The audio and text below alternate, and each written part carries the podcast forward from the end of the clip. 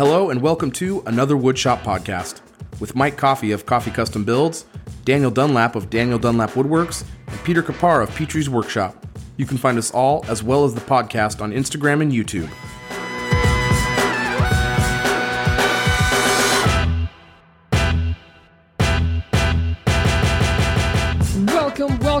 Welcome, welcome to episode 105 of another Woodshop podcast where, much like Ash Ketchum, if you listen to all of them, you can catch them all too.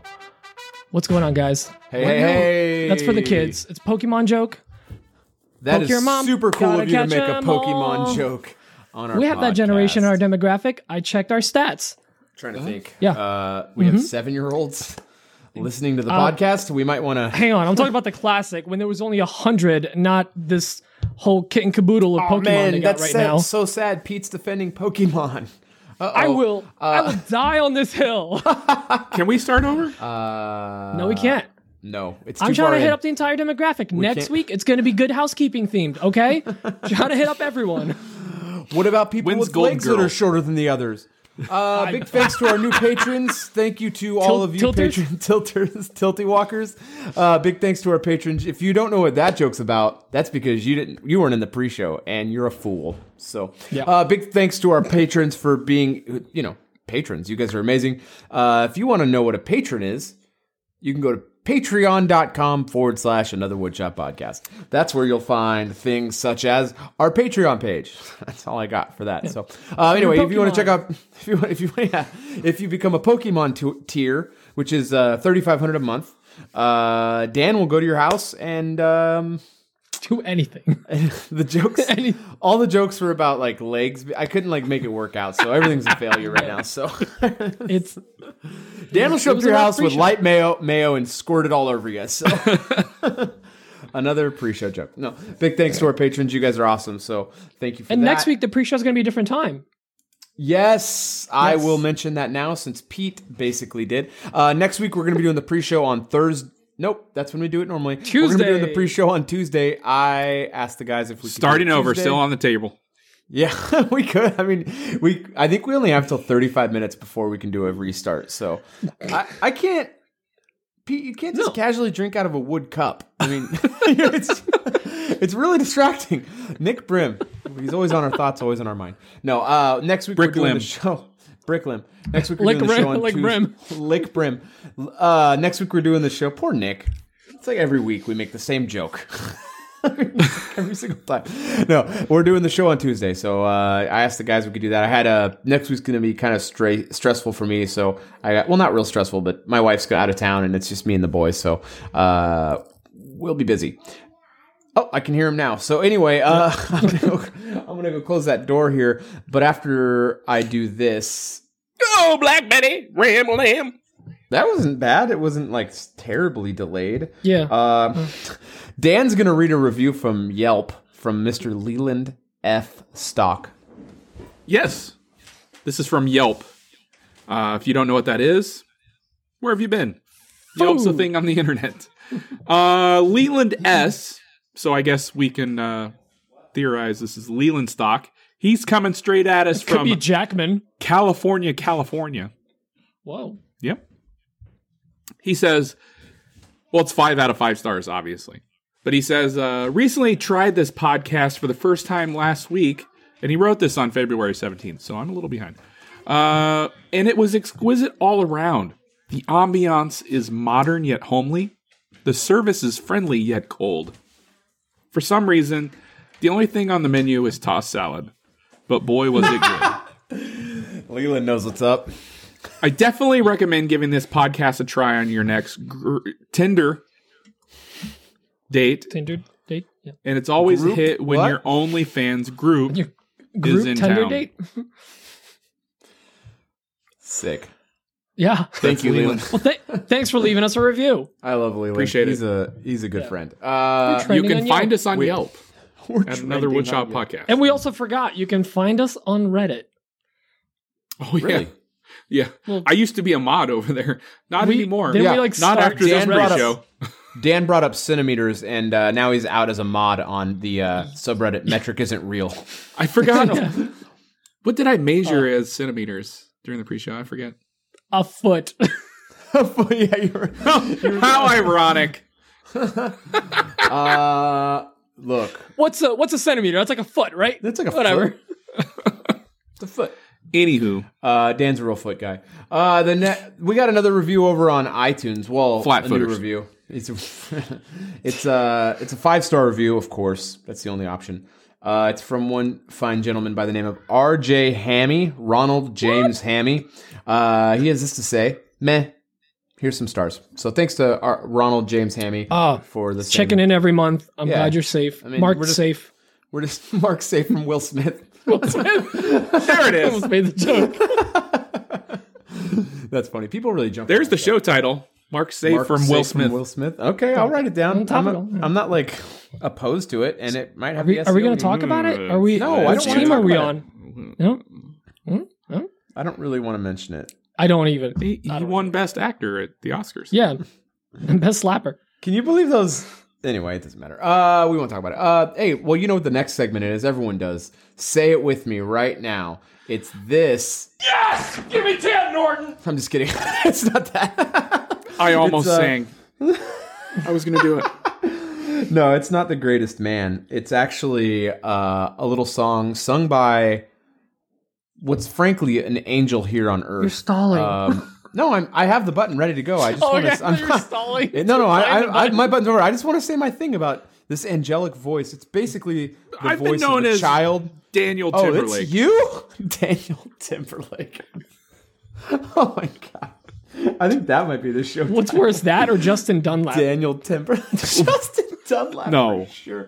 Daniel Timberlake JD. sounds like a legit brother. I mean, it's like Justin's little brother, Daniel. his voice But his is middle name crackly is all still the time. Justin. Daniel. I don't even got Bobcat reference again. Um, no, uh, you know, Dan, I want to hear what's on your bench. What's on my bench? Uh, hmm. That's a very good question. I'm not prepared for this. Oh, I can go. I'm not prepared. No, either. I- I That's can why I went to you. There's no, there's not much to prepare. Let's be honest here. I don't have a whole lot going on. I ha- I have started. Well, a few weeks ago, I started on the uh, Monkey Pod Live Edge table, but I've actually started on the Monkey Pod portion of the Monkey Pod Live Edge table. I did such things as uh, Now with 30% more monkey pod. track sawed a straight line. Wow. Ooh. Yeah. Wow. I, you know, I'm moving up in the world. I Why? have moved Oh, from the the, ends? yeah. I have moved from the Wow. bow tie game. I'm still offering bow ties. People are still buying bow ties, but I'm trying to take over the market in saw stop zero clearance insert plates. Very niche. I'm telling you, I'm going to be the saw stop zero clearance insert plate king of Northeast Of Sarpy Sarpy County. County. Nebraska, United States of America. That's going to be me. I'm taking it. Can't wait. I mean, I'm gonna, I'm gonna wear the crown. You're gonna Uh, run undisputed. So yeah, I, I started making those, and it's been fun. I had, man, I must have. I think I've had about ten orders of those, which is kind of mind-boggling to me. I didn't think that many people owned saw stops, but apparently it's a very popular saw. Yeah. I also made a file for the Bosch 12-inch glider miter saw. I don't know the exact model number. I'm not that. yeah, I can't. Who knows? Who knows Who that? knows? but I made a zero clearance insert file for that on my CNC, and that will be available in my Etsy store, the file and the actual insert, in the next coming days. Probably by the time you hear this, it'll be out, which is on Sunday, unless you're a patron, which is tomorrow. Whatever. That's that's been it. I've taken on some new jobs, but things are kind of slow moving over here. Um, if you're not aware, I, I deal with a lot of space issues in my tiny two car garage.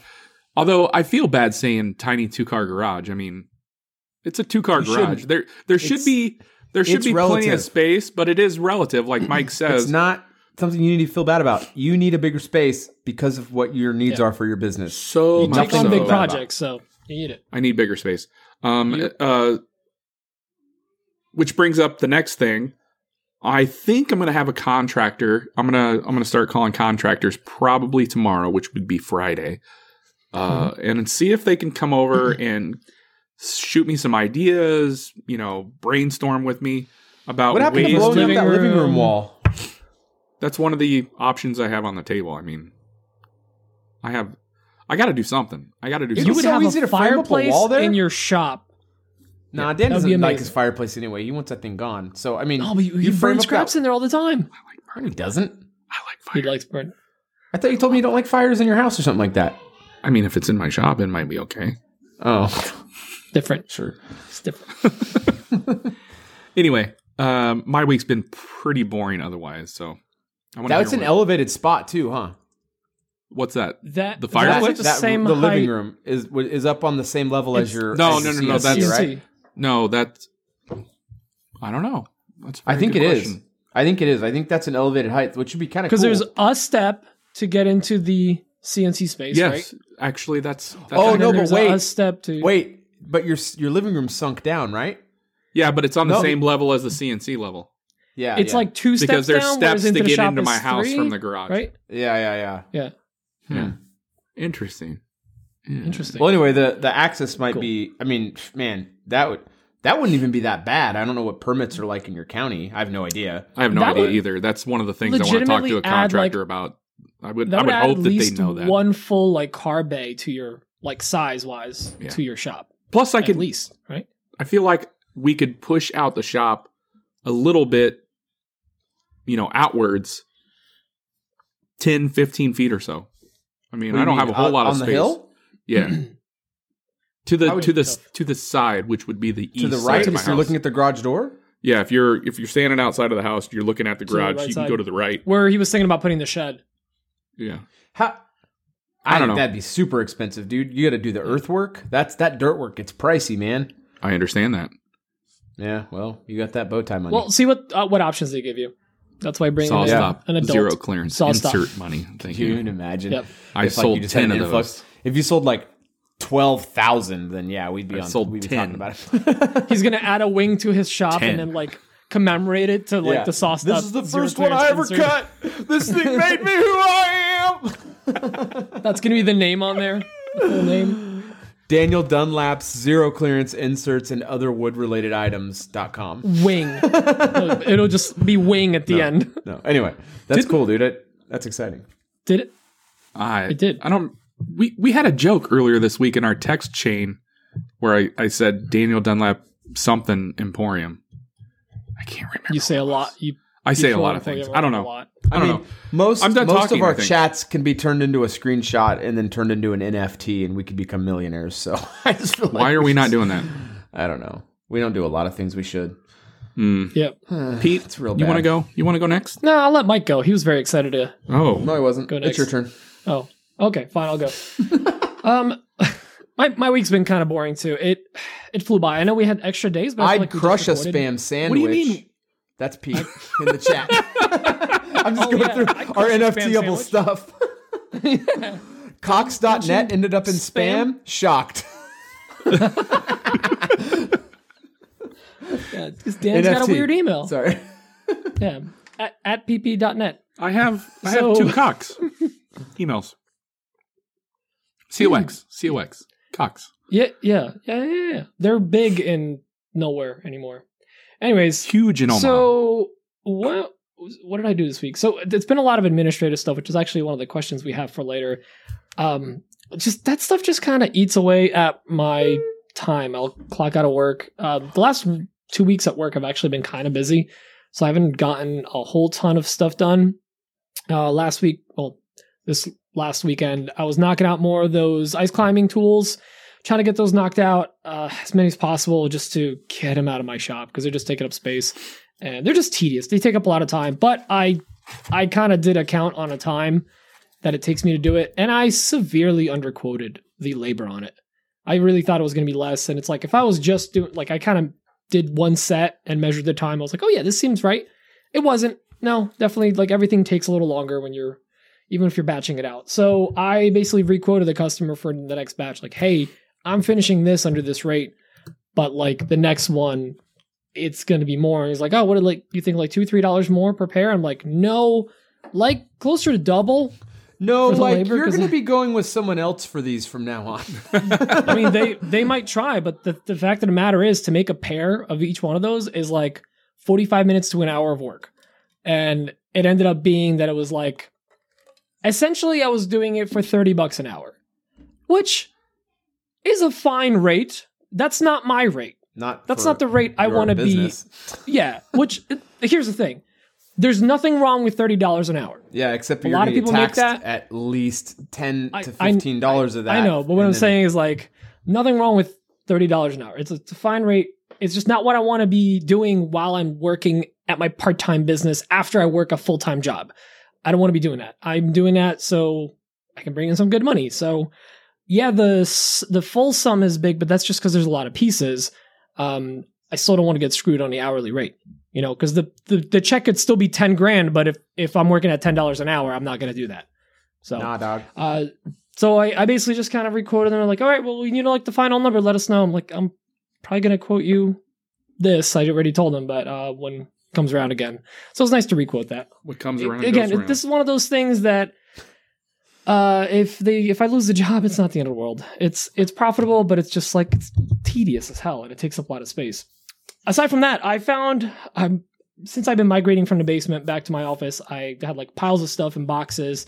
As I'm getting everything set up, I found a to do list from like a month ago, and it was half done. And the stuff that was on there is all the stuff you know, like when you do a to do list, you do all the easy stuff, and then you ignore the things you have to do. Um, and some of that stuff was like really pressing.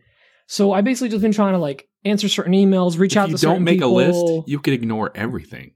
I know, but I, I I screwed up. I was Pro like I was supposed to send stuff out to people and and design things for them, and I completely just dropped the ball. So that was on me with my parents leaving and all that stuff. I had a lot going on, and it, it, a lot of stuff slipped slipped my mind. So I got caught up on that for the most part. Got caught up on the administrative stuff for the most part as well. Um, I'm uh, I've been overhauling some stuff on Etsy and making more files. Like I have all these files. Mike's really good at like making a file, and D- Dan is now too. Very proud of Dan. He makes a file for something and it just makes it available on his Etsy. Well, I'm really I make bad files. at that. I don't make them available on Etsy as But you do a good quickly amount. as I should. I make I have so many SVGs that I've created for people, and they're just like sitting on my computer. I just need to clean them up, do SVG, a super villain guy. super villain guy. Yeah, that's it. So I just need to. Uh, I've been guy going through all those files, doing previews of them so people can see it, and just putting them together so I can start uh, throwing up listings this weekend. So that's the that's the plan, and it's like small basic stuff, but sometimes that's you know, you sell a dollar SVG file for you know like hundred times in a month, you get some good money. Yeah, the Wow. uh, I told you guys during the pre-show that I sold three digital files. One of them was Mhm. a push stick file. I mean, that's You like never know what's the most basic file ever, and I listed for a dollar. You know, If you have 100 SVG files and you sell one a day, and if they're at least a dollar, you're making good money. You're Or making one at of each a day. a dollar a day. Hundred dollars? No, According to my uh, like I meant like one of each a day or something. Hundred Anyways, dollars a day. That's I got a list. baller. I mean, it is when it's just uh, not enough to think about it. Hell yeah, Yeah, I'll, hundred dollars. I'll take that. I'll take That's I'll seven take hundred dollars a week based on my math. That's Yeah, passed that's out good. income. Good maths. And you got fees and all that stuff, but whatever.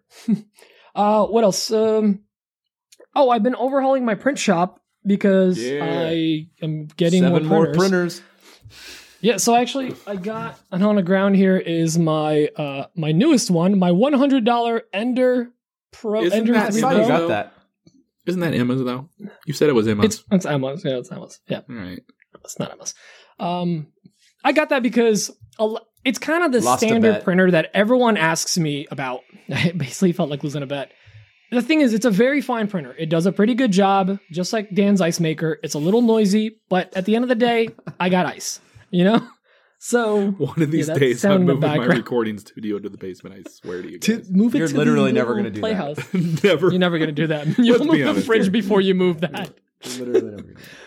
So I got this printer because everyone's constantly asking me about like what printer to get, whatever, and I recommend either that one if you're really not looking to jump into a what what higher grade what makes- printer. what makes me laugh is that people always ask you that, but like they clearly don't pay attention to what you post and what you talk about in your stories because you always say over and over Prusa, Prusa, Prusa, Prusa. but it's like you know when we recommend like yeah you want to get a saw stop you want to get a laguna bandsaw you want to get you know this or that and like we recommend these tools but like then we're always like but if you're on a budget go with this. Like basically that's my answer for them. It's like yeah if you're on a budget go with this. I highly recommend prusas. I actually so part of the administrative stuff um, i got my confirmation from prusa today that i am officially an affiliate i'm just waiting for some paperwork to clear and i'll have my affiliate code An so if anyone's been holding out ambassador for one, yeah. Actually, partner. That's what they call them. Yeah. hmm Yeah, we're common law That's marriage. cool, dude. It's about time. So it's great. So if you, anyone's looking, marriage. You've been together for seven years. yeah, You're just yeah, stuck she's with each real. other. She's in a Czech Republic because that's actually where they're based out of. Okay. So if uh, anyone's looking to get a Prusa, hit me up. I'll give you my affiliate code. I know Mike's getting one. I am actually I've been One. holding off I'm ordering been talking. nine. Mm, Yeah, nice, take that. Nice try. but I have three on order right now. I still have my XL on order. It's on Only pre-order. three, huh? It's cute. Well, that'll bring me up to eight, which is dope. That's why I'm getting So- nine. So I've well, with the ender, it's nine. So jokes on you. I got four enders coming. It's fine. there you go. it's just But the one. in- Don't worry, Pete. I don't want a bunch of printers. As far as this ender goes, it's a very fine printer for hundred bucks. A lot of people are asking me my opinions on it. Uh, you're What gonna your have to babysit it. You're gonna. It's a Honda Civic. It's a. It's a. It's a hoopty Honda Civic that you're gonna work on on the weekends, but I you wouldn't drive it to work every day. And put it's got 15s in the back and it rattles everything. Let's just Yeah, say when you're printing, you're going to be printing at the Motel Six. Yeah. yeah. Yeah. It's it's a In the back lot of with a- printers. Seven layer burrito. what? and light mayo. Just But stop. if you're dude, around, that's if you're near much. a Come micro center, you can get one of these printers for hundred bucks right now. If you need the link, hit me up. They're worth getting for that cost. I Unfortunately, just my got it, closest micro so- center is New Jersey. So I know. But again, so the reason I got it was to help educate people about it. And when people ask me questions, I can give them actual answers like, hey, here's why you should or shouldn't. What or look at this part to try to fix it. like, can you actually add it to your fleet of what Yeah. for what you use? I can. Yeah, I'm gonna I'm gonna treat it like the like like trash. I'm basically Like you're gonna be running like the, the, wa- most like your battery Yeah. hangers and stuff like that. I'm not gonna use it for that. I because that I have like I'm trying really hard to make a Greta Van Fleet joke right now, okay? Just keep continue thinking, talking. keep thinking. No, no, no, keep thinking. Oh, I. I can work it What into my fleet. There's people running entire print died farms. trying to think of a Greta Van Fleet joke. stroke with like I have it. Ah, ah. Van Fleet, and then he falls over. no, no. I do. I'm curious what you're going to use it for, Pete. Seriously. So no, I I want to actually well a just to I'm gonna obviously make some content around it and just try to use it in my posts, educate people on it. But mainly, I'm probably going to use it for like abrasive filaments or stuff that I kind of don't want to run through For my what? main printer, which I can. Abrasive filaments. So What does that mean? there's like ABS and uh, some of the uh, uh, PC blends. Basically, they're they're harsh on the nozzle. They'll literally Oh. erode the metal inside the nozzle um, over time. For schnozzle. for Shazzle my, nozzle. For schnozzle my nozzle. so I'll use it for that, and I'll just kind of like push it and try it out for you know hundred dollars. It's Yeah. it's not little con- money, but it's also not a lot of money. point. I my my paper printer costs more than that, so Yeah. you know, I figured why not. For sure. And and if, if the thing is, I'm Maybe that's the probably going to eventually, go. with time, Let's get an ender. What? I'm just joking. No, don't. I'm going to get 100%, percent. Don't no. worry. You're getting a hobby. Don't worry, you'll get your three percent, Pete. Don't worry. Yeah, but enough pitch, you know, pitching for them or whatever. No, you should. You're an Uh, affiliate. You should put that link as soon as you get it in the show notes. Ambassador as soon as I have it, partner. sounds very partner. official. It is very official. So as soon as I have it, I'll, But it's like I'll, uh, I'll Hambassador with an. Ambassador. Well, it's European. They're Eastern European. So shinka means ham. Yeah, shinka. You want some shinka? what else have I been doing? Uh, so a lot of Etsy orders. That's actually been picking up. So I've been trying to restock all my stuff because I don't run my printers all the time. So I've just been trying to do that. Uh, in the shop, I'm trying to. I need to tune my laser. My I have like dead zones where it doesn't cut me as well. So I got to clean all my mirrors, realign everything. That's a pain in the butt. Yeah. And I had to put a cutting board in there that was way bigger than the actual cutting capacity. So I was going to lift it up. And of course, I 3D printed these little feet. And during the move, I lost one of them. So Were I the couldn't uh, like balance it properly. were the How are you gonna print all the same length or Don't Uh, tell him. Don't tell him. I need to One centimeter myself For shorter. a few minutes. a full But centimeter. with that, it- the way I have my my sensor set up, it would actually still like I could put something on the bed, it will lift it up and just touch the sensor enough without hitting the ceiling, so to speak, of the. It's really hard to explain, but I'll do some stories on it when I do it. Sweet. That's it. It's just been a lot of crap and boring stuff and nothing exciting. I feel I barely posted this week. It's just been um, a very tedious week. But Mike, I can't wait to hear about your week. You had a lot of exciting stuff happening, so let's go. As always, let's go. Let's go. Well, Let's go. uh, I went. I to feel Providence, like Rhode Mike Island. keeps the uh, what's on my bench afloat at this point. Yeah. Bequeath upon us the knowledge Oh. that you've obtained this week. Yeah, you guys want to put on your safety glasses or you're gonna get pink eye. Uh, no, last week I went out to uh, Providence, Rhode Island. I was uh, a guest of Festool USA's out there. That was really awesome. They had a big event. They had. There's been some. Well, they they upgraded some tools in the line. Uh, anyway, they upgraded some tools and they did a big uh, release party at at this event. It was really well done. Get together. It was really cool. Really good food.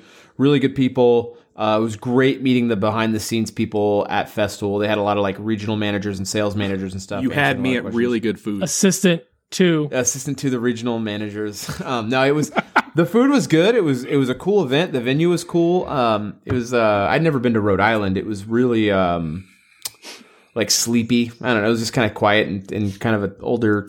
Uh, what's the like a fishing town? You're not offending like. anyone. You're nailing it. No, no, no. I'm not like trying to offend Old, anyone. I- if- sleepy. it was like an old sleepy like fishing town. It was just it wasn't there was nothing. That's all. That's the whole like state. if I was out there. I mean, the whole state is like this.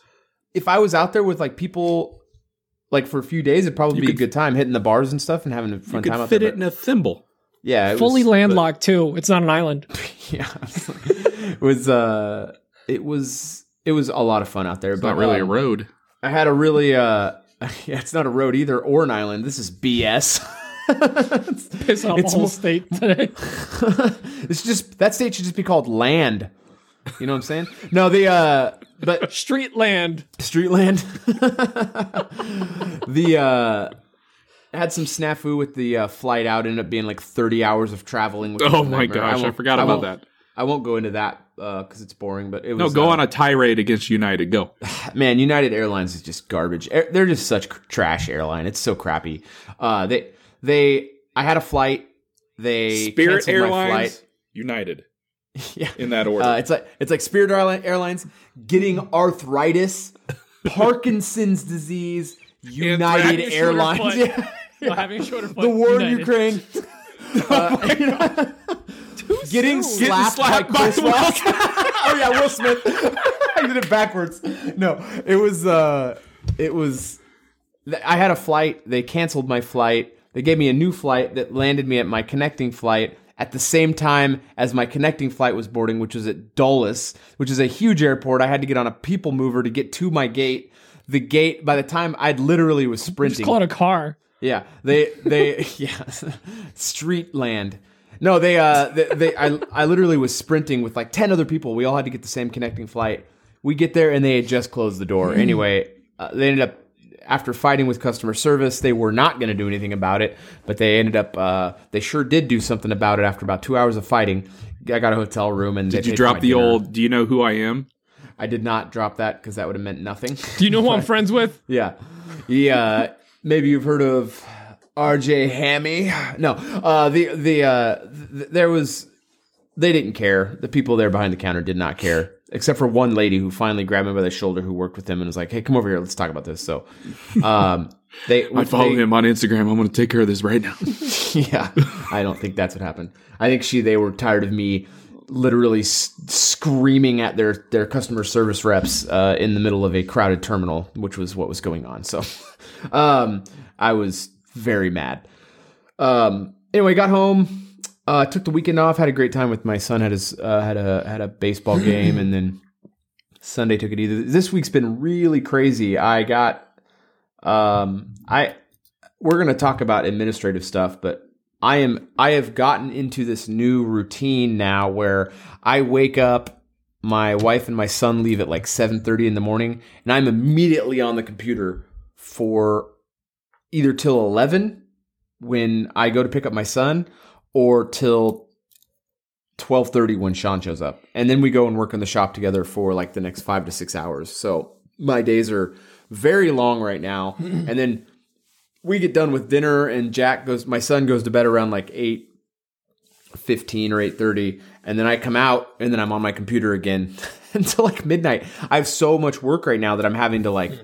Line things up and it's just really busy. It's just it's like 16 hour days like every day. I'm not working on the weekends, which I've I've made myself not work on the weekends. I could level that out a little bit by working on the weekends, but I don't want to work on the weekends. I really am trying to not work on the weekends unless there's a special reason. So, um, I've been very fortunate over the last few weeks and months to have um, even with price increases, a lot of customers approving quotes. And I'm like, whoa, this is crazy times right now. So I'm starting to get really to the point now where unless I bring on even more people, I just am going to have to tell people, look, I, I can't sneak you into any sort of schedule. It's going to be like July before you can get anything. So uh, I have to go to a job walk tomorrow uh, for uh, for a customer, and you know this lady really wants me to build this diner for her but I'm gonna have to tell her Diner? it's not gonna happen. T- yeah, like a non-attached diner, like uh like um, you know those like bench seats around a table. Oh, like a dinette. Yeah, yeah. Dinette. I'm sorry, dinette, not a diner. yeah, an entire diner. Ground up. I'm building it in the state of Streetland. It's really pretty out there this time of year. No, um, it's a dinette, not a diner. I'm build. It's a dinette, but it's not attached. It's a. Uh, they want to be able to take it with them. It's a pretty neat design, actually. But I have to. They want to take it with them. if they move. Oh, They don't want it. Mobile Built, they don't want it built in. They want to move, take it with them if they move. I was picturing them going on like picnics with them. No, it's a total knockdown furniture situation. So, um, and that I'm actually getting more stuff like that lately, and um, the real reason is because cabinet shops out here in, in California, they're I mean they're booked. Out, you can't even right now. You can't get cabinetry done this year. That's how far things are booked out for built-ins and cabinet work right now. So I'm having to explain to people, hey, I can't install. We can coordinate with a contractor. I can provide you with a contractor that I know that can do the install. Uh, but we have we can do this where we don't build it in. So I've been kind of giving these people these options, and then you know the prices are high. But as a result of all these uh, um, like plywood based carcass builds with boxes and stuff, lots of box builds. I made I decided to make the investment on this tool that I've had my eye on for a couple of months, and uh, I was out at that festival event with Keith Johnson, and he's actually a rep for them now. He actually sells these lamellos, and uh, I bought this lamello machine. Um, really excited about it. Amazing really basketball pricey. player. Yeah, Lamelo Anthony is so good. No, this uh, this thing No, is Lamelo Ball. Come on now. Lamelo Ball. Is that a real person? Yeah. Oh, I thought it was a Like, Carmelo in your- Anthony joke. Like in your fake uh, basketball game thing you play? No. NBA 2K. NBA Y2K 15, no, it was like Veritane 2K. Veritane Y2K 15. Lamelo Ball. Professional basketball player. He You can't currently just look at your screen and then say the thing you said like it's true. Flying currently elephants plays for right the here. Charlotte Hornets. I believe you. It's fine. I just don't know team. anything about ba- basketball. Um, Basket. Basketball. Anyway, one of my I favorite ordered movies. I ordered uh, the Lamello machine with some other stuff. I'm pretty excited about that. It's not like it's a really expensive machine, and I'm not like recommending it to anyone because I've never used one. It's more something. How is it different from a biscuit joiner? It cuts a giant Asking for a slot, No biscuits. and it doesn't use biscuits. It uses uh, re- these oversized plastic things that are shaped like a biscuit, but they lock together, and it, you don't have to use a clamp because it locks together, and that it, it provides like fifty. Because I saw pounds. him cut a slot with it, and I was like, Oh, that's the Divario. I bought that system too. The Divario cuts a slot. You can make your shelves slide in. That's the Divario system. There's like the thing has like 15 different. I, uh, well, I saw him do that, and I'm like, can a biscuit joiner do that? I feel like it's No, I can't carry that kind of weight. it doesn't spin fast enough for that. Yeah, it just doesn't carry that kind of weight though. I mean, it doesn't carry. It's a bigger anyway. Um, they also have like a uh, you know that Festool connection system I bought to connect the dom- Yes, the, yep. the connection. Mhm. So they have a lighter version of that, which is actually really enticing to me as well. It, it'll pull together with not quite as much draw strength, but it will pull together with more than enough to glue up a joint, uh, or leave it dry and have a knockdown joint. So, and it's actually a little cheaper than using the uh, the For mobile dinette. Perfect. for mobile dinette. break it it, so circle back around mobile dinette, a mobile diner that they want to take with them camping. so no, um, so yeah, that's happening. Uh, got a new couple some new, other new tools this week. Um, uh, oh, I built a coffin, uh, like a small coffin for a uh, very tiny, Tiny maker. maker. Yeah, he Or he's a small very- maker, or what, what do they like to be called? they're called little makers and the, Little what they prefer so they um they uh he was a really well known maker? maker Nope, little makers is what they. That's the phrase they prefer. The, he was a he was a maker in the area, really well known. Uh, he made just really beautiful pieces of work, and unfortunately, he was ran over by a Power Wheels. So uh, we had to make a coffin for him, and um, Go go Power Wheels, Power Wheels. the commercials just start I playing. don't. in my head. I don't think I can continue. no, no. A guy, a. A, lo- a guy local to me. He's a bladesmith. His name's Leighton. He owns a shop called Lost Bison Forge. We've been talking for a few years, and we've been trying to do a collaborative together, and different things hit different times, and they never worked out.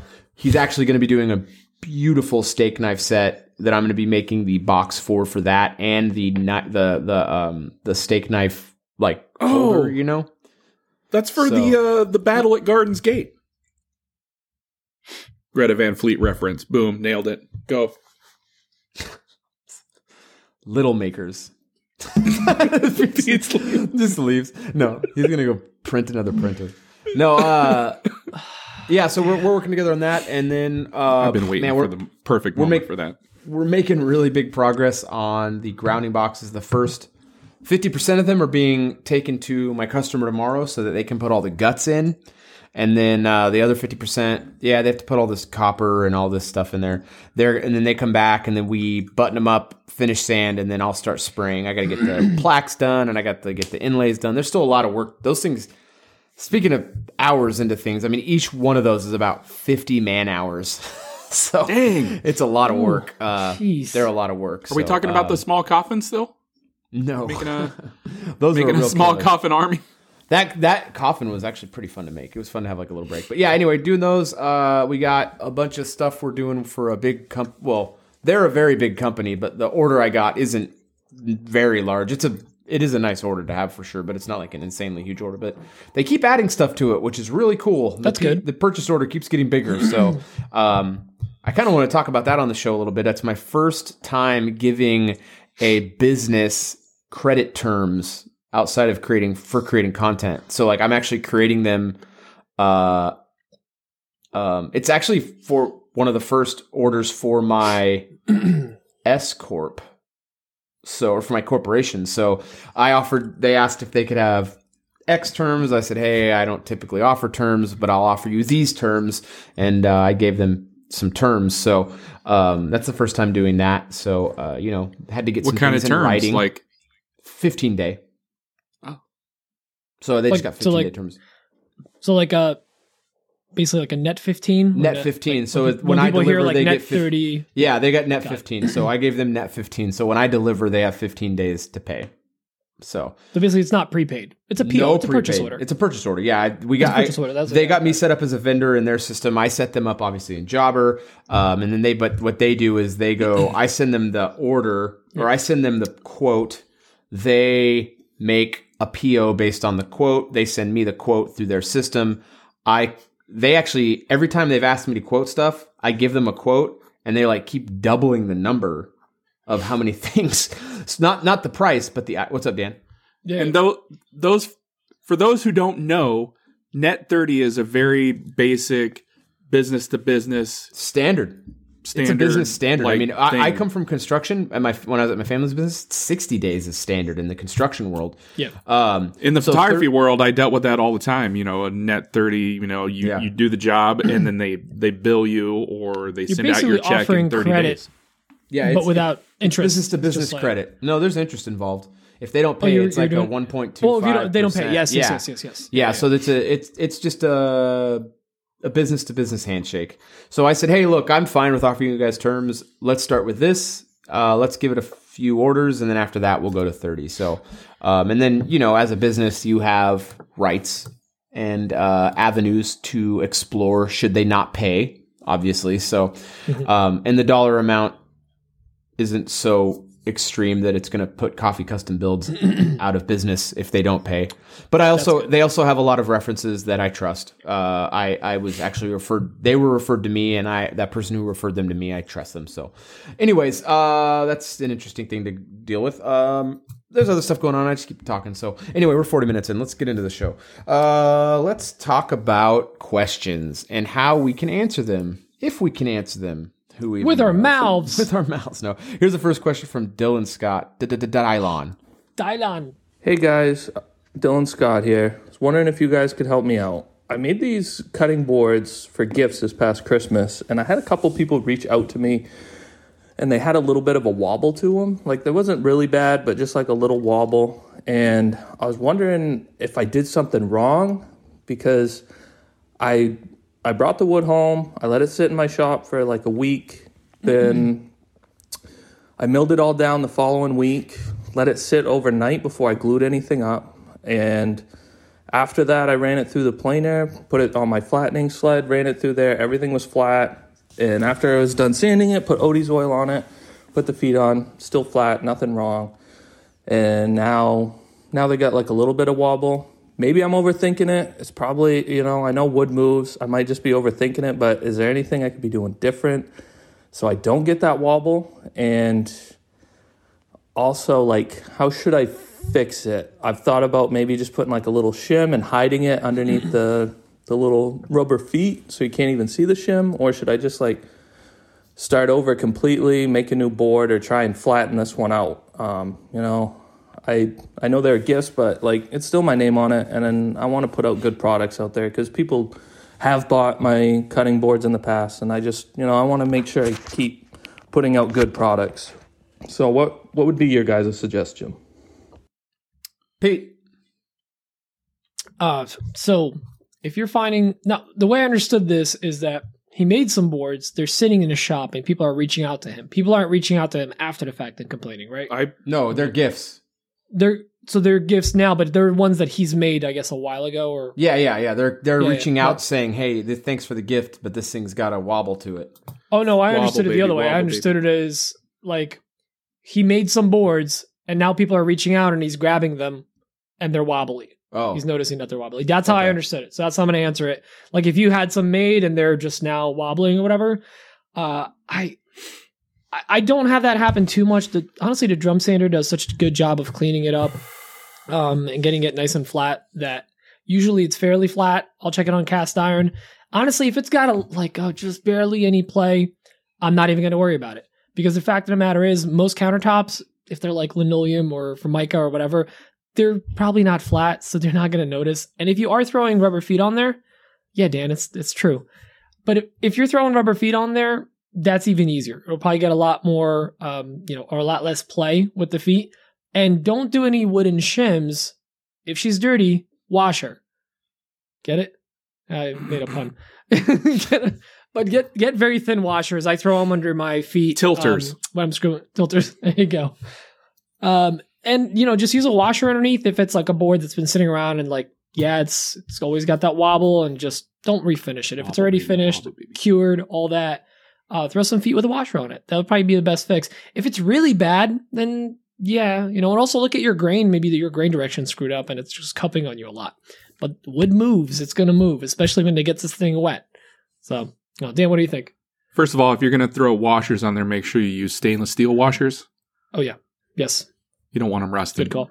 Uh, I'm gonna answer this because I took this as you made the board, you gi- you gifted them, and now people are telling you that they wobble. that's how I understood it as well. Two versus one. Pete, you're wrong. Um, Okay, well, at least he gets answers both ways. there's there's a couple reasons why this could have happened. Um, one of the th- first things I think of, and because I usually do no wrong, and I like to blame the client first, I think that maybe they got it wet and they left it wet too long, and it soaked up a little water. That's a very good, you know, indicator that something like that happened. I mean, if they put it in the dishwasher, it would be really bad. So Forget about I want to I want to think that maybe they got it wet and they left it wet too long, or maybe they put it in the sink with water. if that's not the case, uh, one of the things that you may have done, again, I wouldn't do this because I'm perfect. Um, perhaps you glued it up edge grain to face grain. You don't want to mix your grains, uh, your grain patterns. You don't want to do in grain with face grain or edge grain. You don't want to do, you don't want to mix any of those up. If you're going to do edge grain, you want to keep everything edge grain. If you're going to do face grain, you want to keep everything face grain. You want to flip over the, the frowns and the crowns. Uh, if you're going to do in grain, you want to do everything in grain. I wonder if you did edge grain and face grain without knowing that you did, because sometimes I- feel like a lot of newer woodworkers do that. They make that mistake because they're just thinking, well, it's all edge grain, it's all edge grain, but it's not. It moves differently. I'm, I don't know if you are a newer woodworker. Forgive me if I'm wrong. Um, but that could be that could be a reason why it's uh, got the wobble now because the wood is moving differently. You you actually you're correct. Wood moves and it would move on a cutting board, especially something that's going to see a lot of moisture. So again, I come back to maybe the person you gave it to left it wet too long, and maybe they cleaned it and they they washed off all the uh, the oil that you put on it or whatever Mm. you use for finishing. Maybe that's all gone now, and so it's it's soaking up more moisture than it than it did when you first gave it to them. It could be a number of, a number of things. I want to hear what Mike has to say though. Well, how would Well- you fix it? Oh, how would I fix it? Yeah, I would- asking, like, what would you recommend to stop the wobble? Would like refinish? I it, wouldn't put a washer some on it. I wouldn't try to put a band-aid on it. I try to uh I would address the problem. Like I said, if if the grains don't match, I would fix that. If all the grains are matching, if it's all edge grain or, or if it's all face grain or, or or if it's all in grain, I would fix the problem head on. I would reflatten it and restart over. And if if it comes back to it was getting too much moisture because you lost the finish or the person who got the board let it get too wet, I would address that and and uh, educate them a little bit on how to take care of the board. Yep. Mike. So if I'm understanding right, Dylan bought a cutting board from Target. Someone stole it from him, and then the thief took it back to him and said it was wobbling. Right? Mm. Okay. So no, uh, honestly, it's like a cutting board, so probably takes like 20 minutes to make a new one or whatever. So just I would I would really probably just make a new one. so if it's a gift for someone like in, in like I don't know how big these are. I don't know if they have like if these are like 16 by 24 cutting boards with a juice groove and stuff like that. Yeah, you're probably gonna want to you know one and a half But even if they like don't, that. and there's still time suck between the sanding and everything else. It's more than 20 Yeah. minutes. I mean, you can get a couple hours into a cutting board. Maybe it's from, like, maybe it was to finish. personalized and he wants to Yeah, any of these Maybe things. you I cut mean, strips and flipped them all over, and you know, Yeah, glued it all yeah. up. So Yeah, I mean, uh, you can do the foot the the foot thing. I mean, the foot thing is a way to fix it, but you're not it works for Dan. You're not fixing you're not fixing the problem though. wobble baby. and wobble, if baby. you did glue this up like Dan was saying, where you're like, oh, it's all face gra- or it's all face or edge grain, but if you glued face to edge or whatever, and you mess that up, that board is just going to keep getting worse. Uh, but my guess is uh, that what Dan said initially, which was my original get, which was what I was going to say initially, they will let it stay wet too long, or that end grain sort of lost its oil and it soaked up a ton of water. So that's kind of my guess. I don't know the timeline on when he actually made these at all, but man, if that end grain is not properly sealed and that starts pulling moisture from the air, that wood is going to move in all kinds of really not fun ways. So uh, I don't think know if people understand how important it is to seal up that end grain because that end grain is just a bunch of little straws soaking up water out of the air. And if they threw it in a sink and that was left in the sink where it's pretty wet environment, it's just going to soak that up. or if they let uh, like a, a a pretty wet piece of meat or something that has a lot of moisture on it and they just let it sit there for like 10 15 minutes i mean that's all it mm-hmm. really takes And I, I, I would really, I can't tell you what to do because you're re- really the only option is you put a band aid on it with the feet thing, which is really the only band aid. Or if this was a gift, you're going to have to redo it. I mean, flattening it out, maybe, and maybe educate the person you gave it to about, hey, look, I made this gift for you, happily made this for you. You can't leave this thing in water. You can't. let- You need to give them some education on this thing, and then just be like, hey, you know, every half year, rub this oil on there, or every quarter, rub this oil on there. Give them a little education about how cutting boards actually work. So And that's uh, that's one of the reasons why I always give a little tin of self-made Daniel Dunlap board butter with all my cutting boards. Not only does it himself. not only does it look good, but He's so it gives tired you a after chance those weekends. to educate your clients on you know when how to how to take care of a cutting board. it's like Most walking don't into know you a. have to oil it. It's like walking into a cow farm. Dan's up on the sling, just getting the board butter's getting pulled. Have I showed you that video? No, no. Next, next question. Next, next question. next question. No, this next question's from Eric Nielsen. Hey guys, this is Eric Nielsen from Home Quarter Woodshop up in Kerrobert, Saskatchewan, Canada. Um, been listening for a while now, but I guess this is my first time calling in. So first off, want to say, you know, keep up the good work. Love listening to the podcast in the shop or on the road. Um, it's great. So to my question, I know you've talked a lot about paint sprayers in the past, um, but just want to clarify a couple things. Um, you know, we're looking to get one that's kind of multi-use. Um, we want to do the shutters on our house. I want to use it in the wood shop for finishes.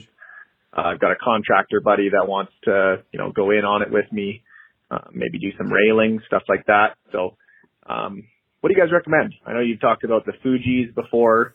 Um, not sure which model that is. Is that the Semi Pro? I know you said you can get them at select Home Depots in the U.S. Um, I think it's a little different up here in Canada. Um, probably a little bit trickier to get and obviously a little more money. So yeah, just wondering uh, which model you guys would go with for kind of a general overall um, sprayer. And um, yeah, appreciate the answer and keep up the good work, guys. Have a good day. Thanks. Yeah, when we say Fuji, we're talking about the brand Fuji. We're not really. I mean, Dan's got a Semi Pro 2, correct? I do.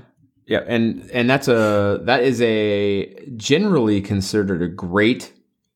I don't even want to say it's an entry level machine. It's like a um, No, that's it's like a uh, it's Prosumer. mid mid. yeah, prosumer. That's a good, great yeah. way to describe it. Yeah, that, that's like a prosumer machine. Uh, that's a two turbine machine, semi pro two.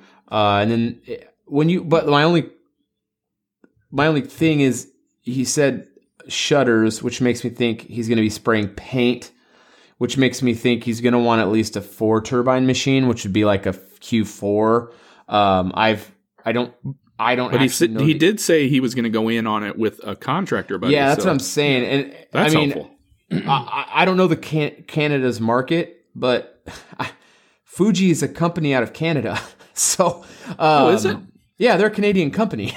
So, uh, Eric, if you're listening, I, I don't actually think you're going to pay more for a Fuji because I'm pretty sure Fuji. I'm not pretty sure Fuji is a company out of Canada. So I'm pretty sure you can.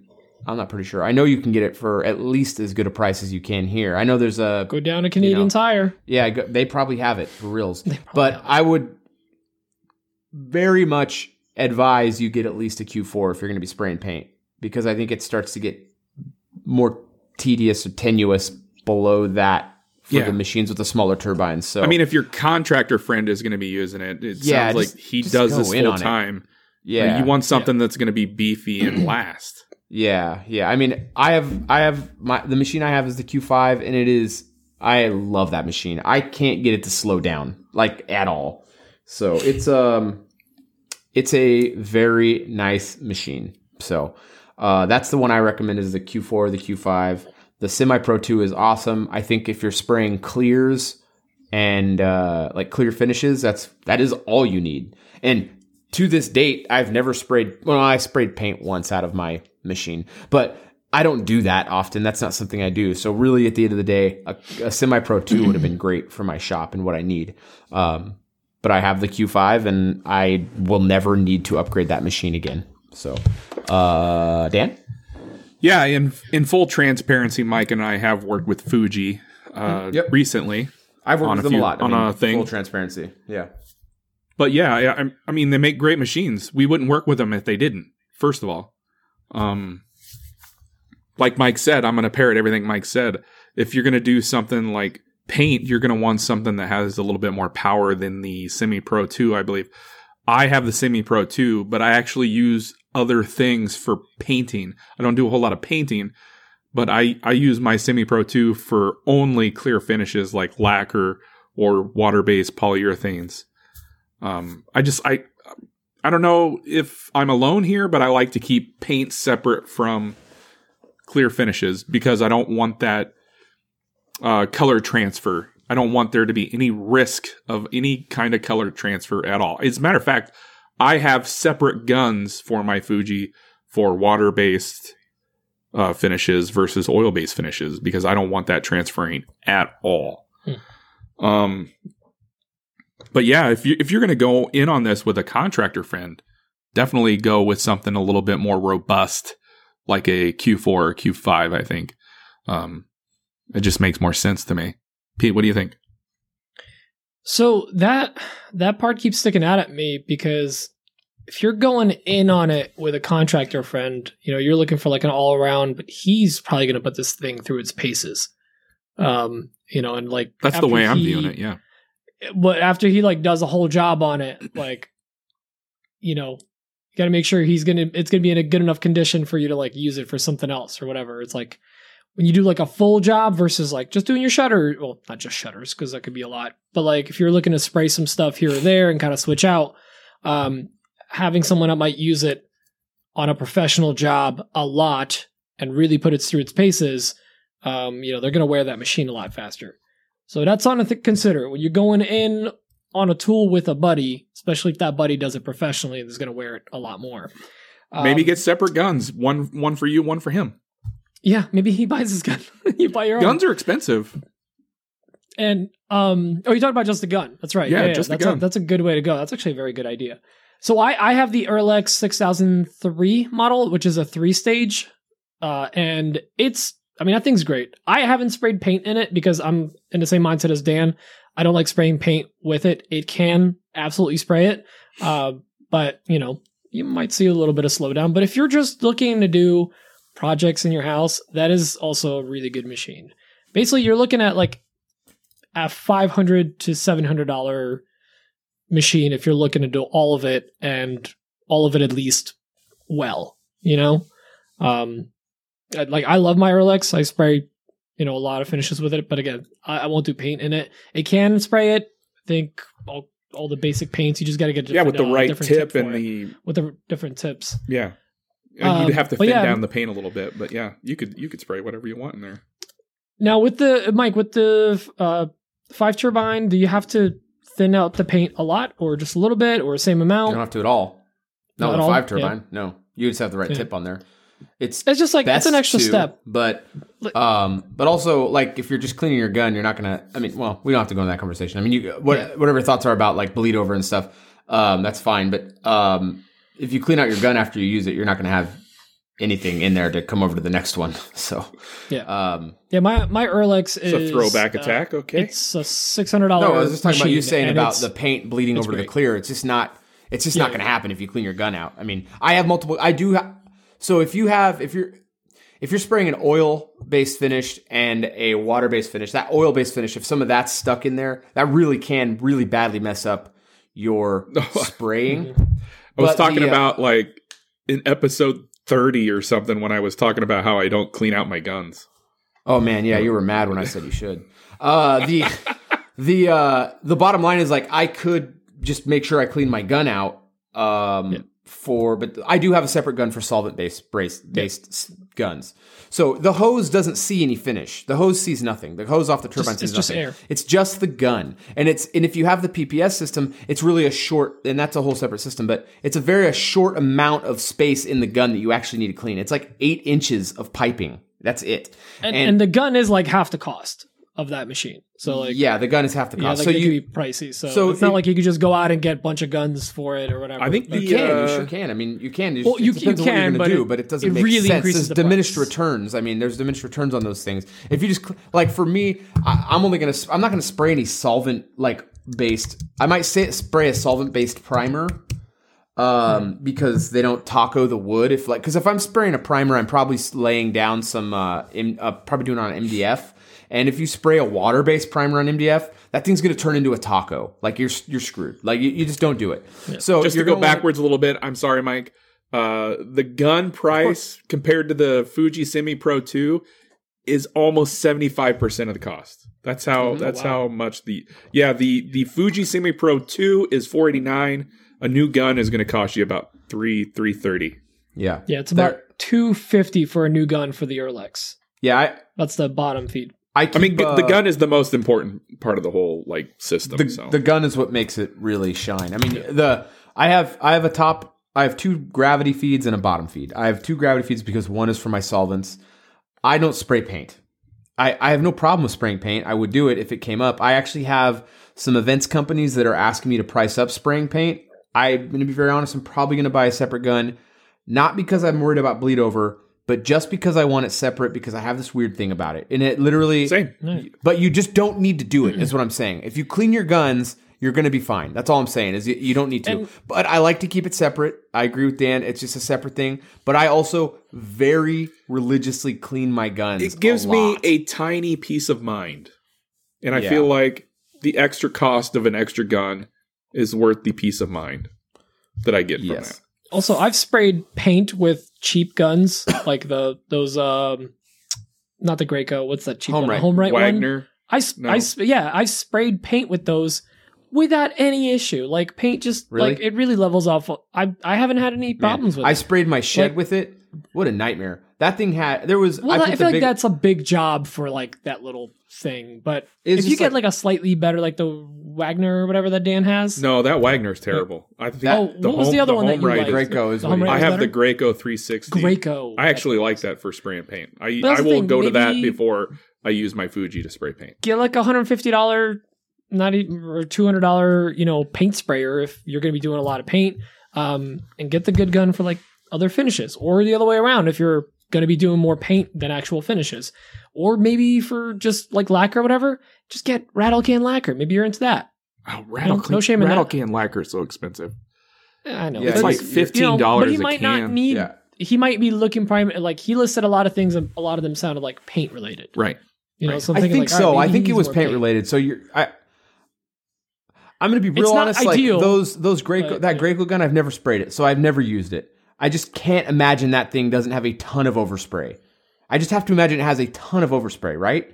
Like just like all The those Graco? handheld airless, yeah. Yeah, it's got a ton of overspray. It's got a ton of It's- overspray, right? Like you're spraying like I mean almost thirty percent of it's going into the air and into your neighbor's bushes and stuff. It's got to be right. know I mean that's about what it was with the home. I don't right? know mean, about thirty Yeah, percent. yeah. but it's, It's- it's- significant. like it's you're like like more such a huge powerful. cloud. It's more powerful, and you can do a job way faster than you can with the HomeRight. That's what you're paying for. yeah, yeah. If yeah. you're trying to hit the side of a shed, you're fine. If you're trying to hit like legs or something that you're painting, you're gonna lose a lot of paint. Right. just suffice to say, whatever your budget is, figure that out, and just know that if you pay more money, you're probably gonna get a better tool. There's not many o- situations where you buy it. There are situations where it happens, but in established tools, if you're buying spending money on a tool and you spend more on it, it's going to be a better tool for your job.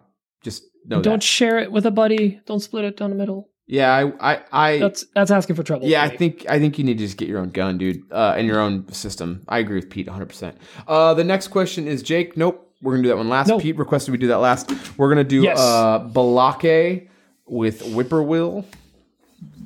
Hey guys, it's Blake at Whippoorwill Woodcraft.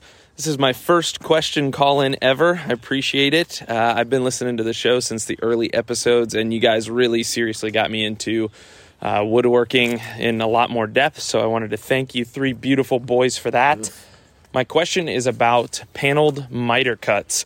I don't own a miter saw in my smaller shop, mostly by choice, and I'm making a series of open boxes that are going to hang on the wall for like a modern bookcase look. I have nine inch wide panels, and I'm probably going to need to cut these miters on my table saw. My question is, how would each of the three of you do that? I've toyed with the idea of a L fence, a using my miter gauge, a crosscut sled. Just not sure what the most accurate way is. And without getting too far ahead of myself, I figured I'd ask what each of you would do to cut those panel miters. Thanks, guys. Love the show. Keep it up. before I throw it to Dan, I wanted to explain what he said by open boxes. It's like imagine those hexagonal shelf type. Right things. behind you. Mm-hmm. Yeah, the right behind video. you, exactly. Right there. Yeah, that, he said that in the pre-show live. I was kind of having a hard time following what he was talking about, but he's talking about the hexagonal shelves. Dan, Uh, 100% I'm using my cross sled. It's a well-known 90 degree perfect surface. I'm using the cross cross cut sled Mhm. 100% of the time. Bottom line, end of story. Pete, Uh, I'm doing the same. And now let me ask ask you this: Is he cutting miters or bevel cuts? I mean, maybe I'm just like, wait, hold on. Is he is he cutting like the 40 or the 30s with it, or is he cutting like a almost like a taper on it as well? I don't know. either you know what? Either way, I'm I'm never mind. So Straight either way, is what he's cutting a miter cut. I guess if it's just straight miters, then I I mean I would just uh, my crosscut sled is just straight cuts. I don't do 45s on it because I do cuts from both sides. I don't want it to be backed up. But I would just make a quick sled, cut it like put a track on a piece of plywood, cut it, and then I'm a big fan of just taking my my brad nailer and I'll like nail a piece. If I need to do a repeat repeated cut, I'll just nail it right to that. So it's always at that same angle. Every cut I do is exactly the same. Um, if I need to do any beveled miter cuts, basically I was try- I was adding an extra level of confusion to it. In case you're trying to do beveled miter cuts, I would do the same thing. Just like start nailing a support to be able to cut at an angle and a bevel cut. That makes sense. I'm confusing it more than it should Sorta. but yeah, I would just make a sled if you're doing a lot So of use them a saw. and you don't want to mess. You well, a table saw sled, but just make make one. If you're doing enough of them, just make a quick little sled. Don't even don't mess around with the one you have. Just make a quick. Hear one. me out. yeah, one and done sled's a great idea for something like that. Laser beams. Yeah. Go on. Hear me out. Greta Van Fleet. Van Fleet. Work that in there. Mike? Uh, did everyone go? no, Mike? Mike, needs to Oh. go. I did. I did not go. I didn't go. Go, Mike. Uh, I, Do you wanna go? now? So I, yeah, I'd love to go. I really was trying to. F- well, so when I did that one there, I did that one on my table saw. That was one of the first hexagon shelf boxes I ever did before. Actually, the ones in my living room are the same. I built all those at the same time. I did them on, on my table saw with uh, something similar to what Pete was saying. I, I used my miter gauge at the time, which is amazing that it worked because that thing was caca. But I used my miter gauge and I built an extension off the end of it out of a scrap piece of wood to be the bat. Anyway, I just did it with my table saw and a miter gauge. Uh, that will be great. Table saw is a great option. It works great. Uh, I didn't have a miter saw that I trusted, and Blake doesn't have a miter saw he, in his shop, so it's kind of a moot issue. But now I have a miter saw that I do trust, and I the most recent, the most the last time I made hexagonal shelves for a client, I used my miter saw, and they came together so perfect. It was so perfect. So um, one thing I do recommend is um, uh, band clamps for uh, putting those kind of boxes. Greta Van Fleet. glue Oh, yeah. So those are really helpful. There you go. there you go, Dan. So, am I am I breaking up that or something right now? No, no, no. you're good. No, he just he just Okay, all said that out of nowhere. I'm breaking up with you. Okay, I didn't want. I didn't want to bring like- it up like this. Okay. So wait, the the reason I I, I wanted to mean- just add something. The reason I was asking those questions is because, nice. A miter. If you I'm have not a putting panel, that in the if you- show. No, that's fine. If you put a board into your miter saw and you you chop it, it- if you tilt the angle of the cut, that's a miter cut. Cutting a mm-hmm. 30 is a bevel cut. That's why I was trying to like I mean, it's a bevel cut. Okay. Yeah, no, so, so he said miter cuts, but we're you guys are talking about bevel cuts, doing it on that. Miter Oh. cut would be like if he's cutting a trapezoid out of a board. I got you. It's a miter That's joint. that's what I was trying. Semantics. So that's what I'm saying. Like, if no, well, if he's cutting, if he needs to cut basically tapers on a board and have it be not squared up, then yeah, he would need to make a sled and have some kind of support um, to cut it. So, not exactly sure which one you were asking about, but I guess I tried. I'm to He's assuming asking about making miter asking about for a box. the thing Oh. right behind Mike there. Yeah, It'll be yeah. yeah, so miter bevel joints. cuts. That's I mean, So miter is anyway, when you're uh, cutting. no, I mean, I'm just going. I'm going by the term. I literally just googled it because I'm like, am I an idiot here? Because I like I wanted to double check it. Yeah, no. a A bevel cut is, is when you uh, slide the thing at the bottom. And then a bevel is when you tilt the blade. Boom. We've been knowledged. Okay, never mind. no, that's good. We've been knowledged. Pete is with the knowledge on the bevels and the. Okay, and I was the just confused. Angle of the dangle. Um, angle of the. the, the, Uh, no, don't pound- angle your angle, Dan. I mean, it's you can walk at an don't do angle that. if one of your legs is shorter than the other. Jake You know Miller. what I'm talking about? It, it's tapered. Hey guys, it's uh, Jake from a Sweet Shop. Um, just wanted to call in with uh, you know more of a kind of an open topic versus a question, um, just to kind of you know see what your guys' experiences are as far as you know setting up your business and, and working your business on the you know the back end or more administrative side. Um, I think a lot of newer woodworkers that are you know fairly new to the business don't necessarily see the amount of work involved with you know trying to set a business up and get it up and running um, as far as working with uh, you know different vendors setting up bank accounts uh, legitimizing your business working on you know seo and social media um, whole nine yards um, I know all of you have kind of been working on, you know, odds and ends of that over the last few weeks. You've been talking a little bit about it on your stories. Just wanted to, uh, you know, see what your guys' experiences were, see if you guys had any tips or tricks uh, to help alleviate some of the some of the time and the pain involved with that. Um, but yeah, just figured I'd uh, throw it out there, and uh, you know, I'd be interested to hear what you guys have to say. Thanks, guys. Someone want to go first? You. Jake, I am not going. I have You've been had the working biggest journey. on. Why don't you start? I I have been working on this stuff not in the last few weeks. I have been working on this stuff nonstop for two and a half to three years. So there's I I don't really have like I literally so all the stuff I did for my for Coffee Custom Builds DBA, I have to now redo again for Coffee Custom Builds Incorporated, and it my eye is twitching because I'm thinking about it right now. It stresses me out so much.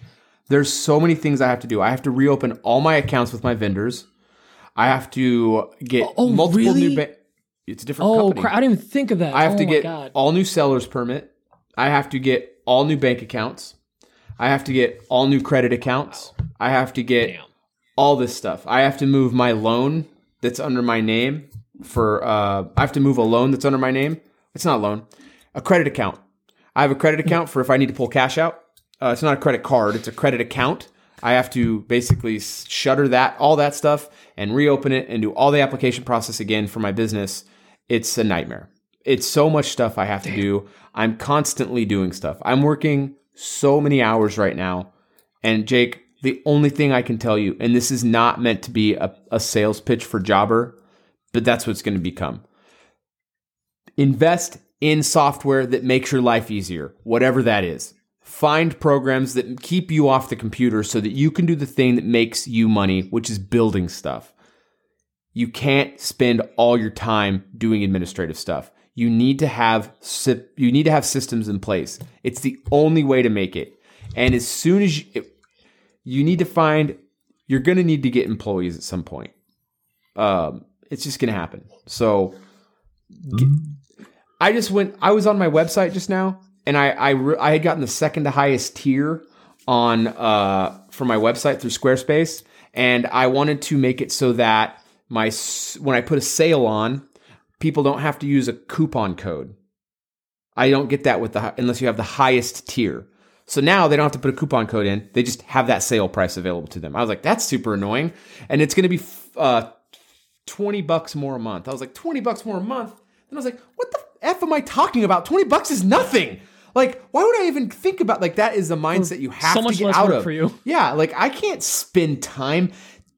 I can't spend time with that, and I can't expect people to want to use a coupon code whenever they want to sale on my website. That's so dumb and short sighted. You have to spend money on your business to make more money. There's just becomes a time where you scale. If you don't, literally, I say it so often, if you don't scale, you fail. You have to invest in your business. It's tools, it's softwares, it's just these systems. It's a person that does your taxes, a person that does your sales tax, a person that does all these different. You got to find people for this. I'm literally getting to the point now where I'm like, I might need an assistant.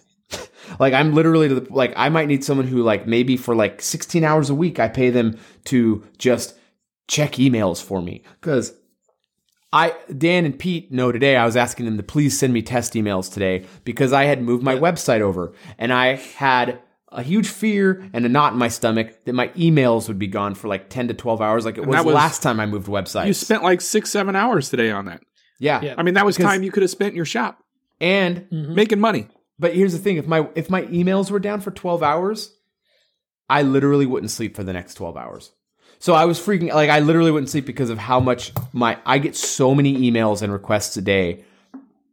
It's it's crazy. Like I I can't I can barely keep up with it. It's like to the point now where like I need my office to be in my shop so bad so that I don't have any time walking from my sh- shop to my house. It's like 100 feet.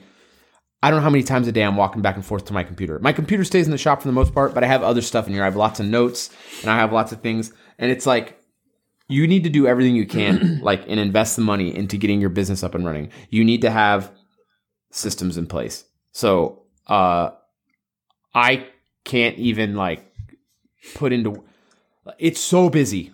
There's so much time that goes into this administrative stuff. And if you don't have things that are helping you get those things in place, you're going to drown and you're going to fail. I'm just going to be very blunt. Like, you're just going to fail. Like, it's not going to work. You're just not going to be able to do it. You just won't. You need to figure out how to make things work for you. And like, when something, I actually just was like going through, I was like, okay, uh, I actually turned off my, uh, my Fusion, uh, subscription today. Um, cause I just don't use it, you know? Um, and I remember when I first bought that, actually, Pete and I bought it at the same time. The first year we bought it, I was like, man, 400 bucks. At the time, 400 bucks was, It's a uh, no-brainer now. well, back then then was I was like, this is a lot of Oh, money. yeah. Like, it was I'm- a lot for me too. I was like, I was like, how can I? I was like, man, back then I just remember, like, I was. That's what I was thinking about today. I was thinking, like, man, four hundred bucks. Back then, when I bought that program or when I bought that subscription, I was like, man, four hundred bucks for the year. That just seemed like so much money. And even almost immediately, it was it was turning a value for me. Like when I started offering customers like renders of my of my quotes, that was like, pff, man, people love that stuff when they can see a visualization of their idea. It goes such a long way. I just happen to like Shaper more, and now that Shaper's add visualization into there, I literally have no reason to use. Uh, Shaper has this like a light rendering in there now, which is plenty for what my customers need to see. Um, so I don't have any need for it. But I was thinking about it today. I was thinking, man, four hundred bucks. I mean, this is gonna sound like really douchey, but that ain't nothing right now for my business. Like that's nothing. Like that is literally just a drop in the hat for costs for services, especially for a year.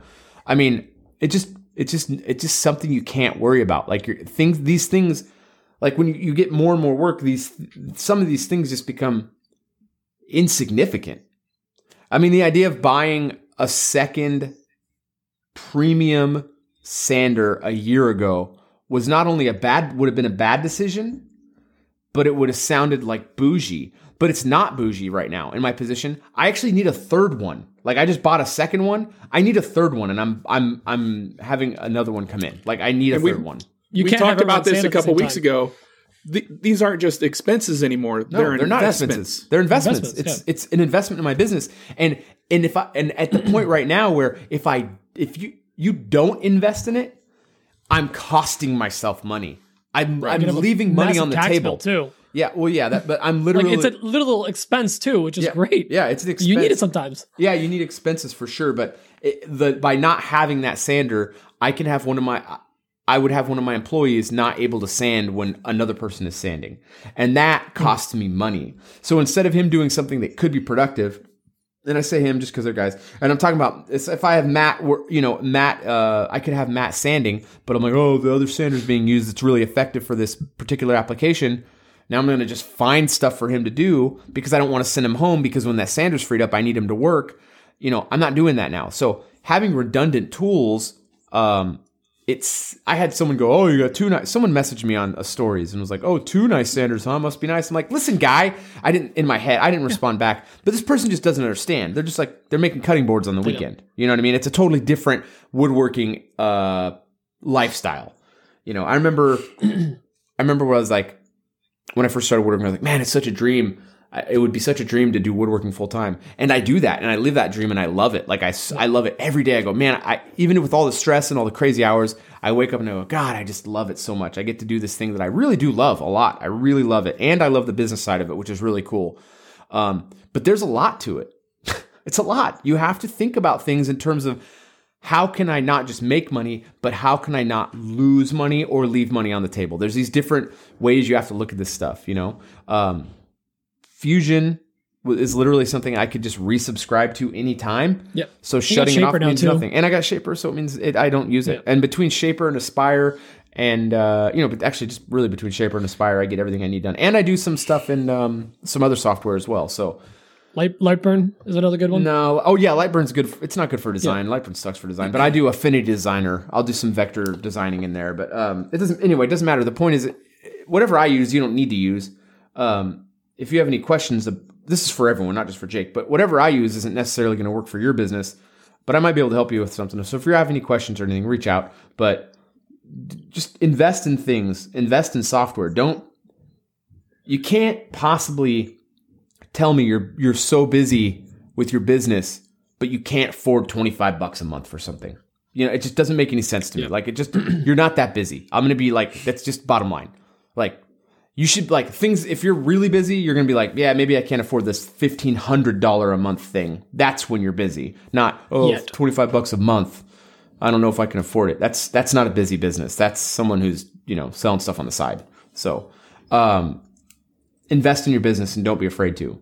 Now, I'm not saying be an idiot. Don't go on to like take on some giant amount of debt. Don't go, oh, we're gonna have to need a truck. Like I, I really do need a truck right now, but my truck is working, and it's really hard for me to justify doing that. Right? Like that's not an expense that I absolutely have to do. When my truck does die, I'm not going to be super unhappy because I really do want a new truck, but and I do really need a truck to pull more stuff. Like I need more. My truck is really starting to struggle now with what I, I need it for, and we load it up. Like when I load the trailer up with stuff, it has a hard time. So, you know, but I'm not going to rush out and buy a truck right now because my truck is getting by. So if you have things that are still making you money, keep them. But if you have, if you don't have the right things to make you more money, get them, acquire them, figure out how to take out a loan, take out a business credit line or something like that. Anyway, that's my 70 minute thing on that. Sorry, Dan. That's why I wanted you to go first because I have nothing to add. he nailed everything. Pete- Uh, Oh, sorry. Yeah. okay. Dan, You you do no, no. Dan, you got anything else? No. I what like No, Mike. Mike is 100 percent right. If if you can pay for a subscription for something to Yeah. make your job easier when it comes to the administrative stuff, we're talking twenty five dollars a month, fifty dollars a month. Do that. Yep. Because it will save you hours upon hours, and it's only Dan, fifty dollars. I don't tell us what the number is. Don't tell us what the number is, but I don't know what you charge for your shop rate. I know what I charge for my shop rate. I know what my shop rate is.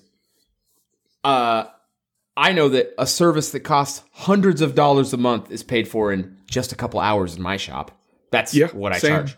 So I mean, if if you're making, I, I it's twenty five dollars an hour isn't even like that's not even a livable wage for a small business owner. You just can't Twenty five dollars an hour is a livable wage if you're working for somebody else, not if you're working for yourself. Yeah, when all your taxes not. are paid for. like you're going to pay a lot of taxes, you're going to pay a lot of stuff, and you have all this overhead. You're paying for everything. I mean, you're paying for Materials, everything. tools, wear and tear, everything. Yeah, like that's just not all those cats. feasible. It's just not feasible. Sorry, I didn't mean to interrupt, Dan, but I mean, you just got to really understand No. that, like, you, if you have, if you You're have a dealing way- with this more than Pete and I currently. So you're If you're you're, dealing- the perfect authority to talk about this right now. if you're having a stress in your life, you need to look to see what's out there. And that's how I found Jobber. I, I remember talking with Pete and um and Dan and who else was I talking? Oh, Aaron at Bidwell. I was asking people about project management software, administrative stuff, and Pete had recommended like a like a Monday. I think Monday. Yeah, well, Monday was like for like groups. I was testing it out. just yeah, no, but for- that's, that's not the point. I'm, but that's not the point. My point is, my point isn't what you would recommend. My point is that there's a lot of options out there, and there's a lot of free options too. And uh, there, those, you know, there's team based ones, and obviously at the time, at the time, I didn't need a team based thing. I mean, now I do. Like, I have a team, and I do need a team based thing, and I have that. Um, but there's there's options. There's things that exist. You, I've seen. I had a company reach out to me uh, via Instagram, say, "Hey, we've got this software." I mean, this software was like 3000 a month. And I'm like, man, this is insane software. Like the software is nuts. Like I can't, it doesn't make any sense for coffee custom builds. Uh, but in four years, it might make sense, or two years, it might make a lot of sense for coffee custom builds, you know? So it, it all scales. So this software and these services exist for a reason. There's a reason they exist. And like good tools, you pay more for the tools that last or have some sort of value to them, whatever that value is. That you don't know what that is. Like if you buy a really nice tool, whether the service is really good or the dependability is there, that has a value. There's an intrinsic value in in a tool that you can rely on. Like right now, my table saw Or was they down, do a very would be- specific job very well.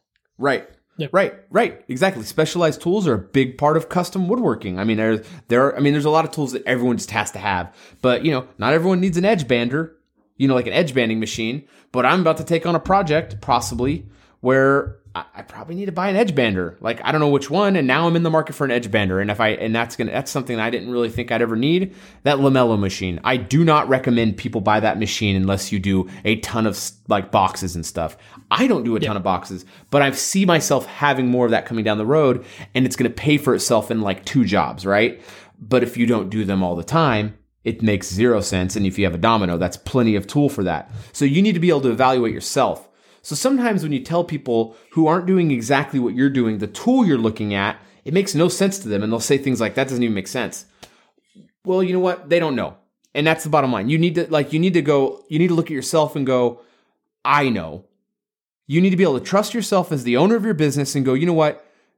That's fine. They don't, these people who I'm asking don't know, but I know. I know. I know my business. I know what I'm doing and I know that I need this tool. And, you know, running it by people is great, but at the end of the day, it's not their business. So they're going to, they're you're going to get answers from people that, uh, or you're going to have input, I should say, from people that uh, don't necessarily know your business and you do. So you need to be confident in that and you need to be sure about your decision and you need to be able to trust yourself a lot because literally, if you make the wrong choice, you're on the hook. No one else is. And you're going to be the person to pay for that. So you need to go, okay, this decision is the right one. I'm going to make this decision. If it doesn't necessarily pan out, will my business fail? If it's a no, then maybe make that investment and then bet on yourself because when you're a business owner, always bet on yourself. That's what I wanted to get to is bet on yourself always. Always. And if you have any if you have any friends that own businesses and they're like a business a small business owner and if you if you don't have a lot of that in your life and you are a small business owner, Jake, if you don't have a lot of those people in your life who are small business owners, start meeting people who are small business owners and start getting a group of people that are small business owners because not only do they want you to succeed, they're going to give you a bunch of good information. So when you're reaching out to people for for advice on things, um if you're if you're look, reaching out for people for advice on the next tool to buy or how to take your direction the business your business in the in the into the next you know spot don't ask people who aren't there.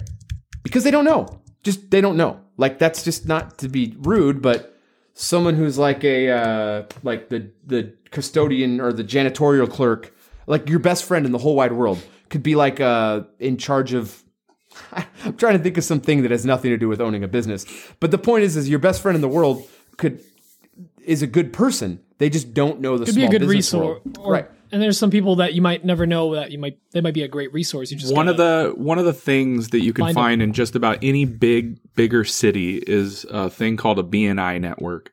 It's a business net business network international. There, it's a group of small business owners, and I was in one uh, for photography. And typically, these groups only allow a certain amount of each like trade in them. So there there were two photographers and there might have been two printers, two realtors, two, you know, bakers.